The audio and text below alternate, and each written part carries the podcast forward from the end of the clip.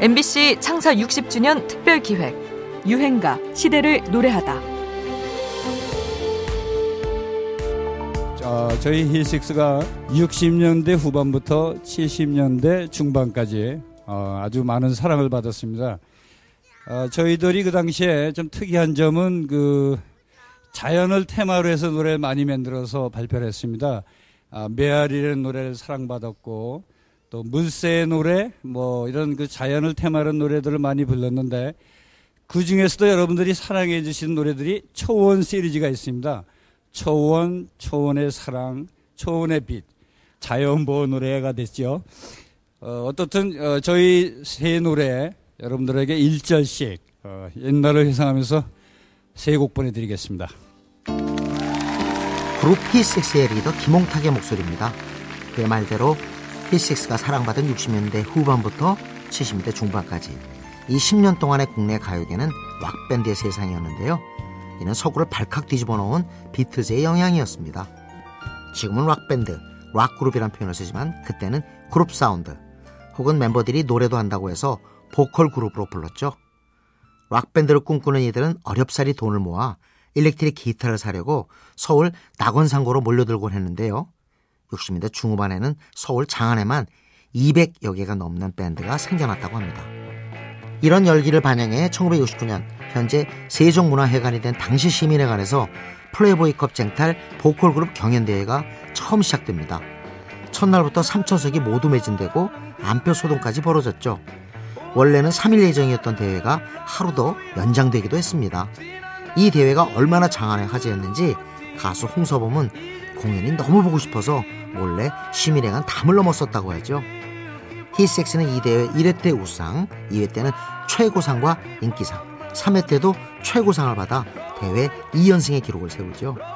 1977년 산울림이 등장하기 전까지 이들의 인기는 그 누구도 능가하지 못했습니다.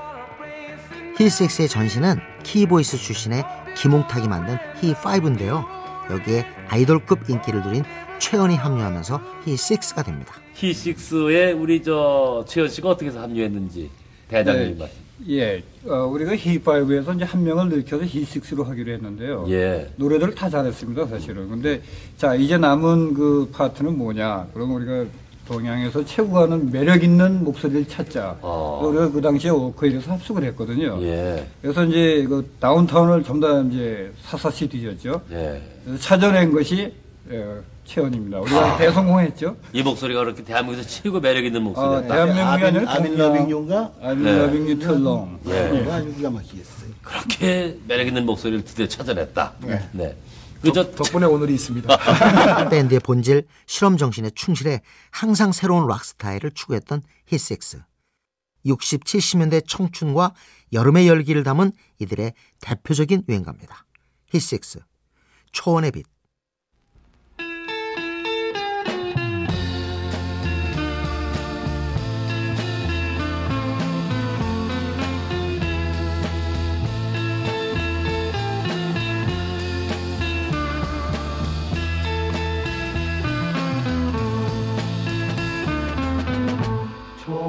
초원에서 만나서 안녕하며 헤어진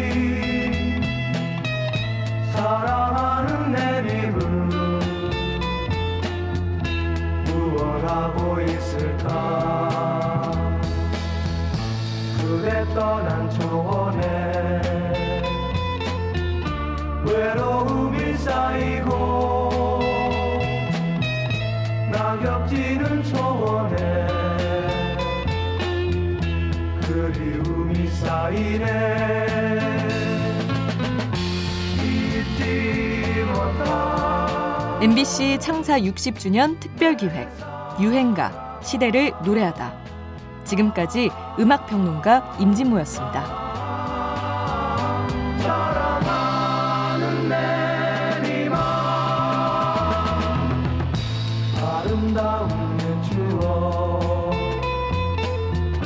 사랑 가져간 내 사랑.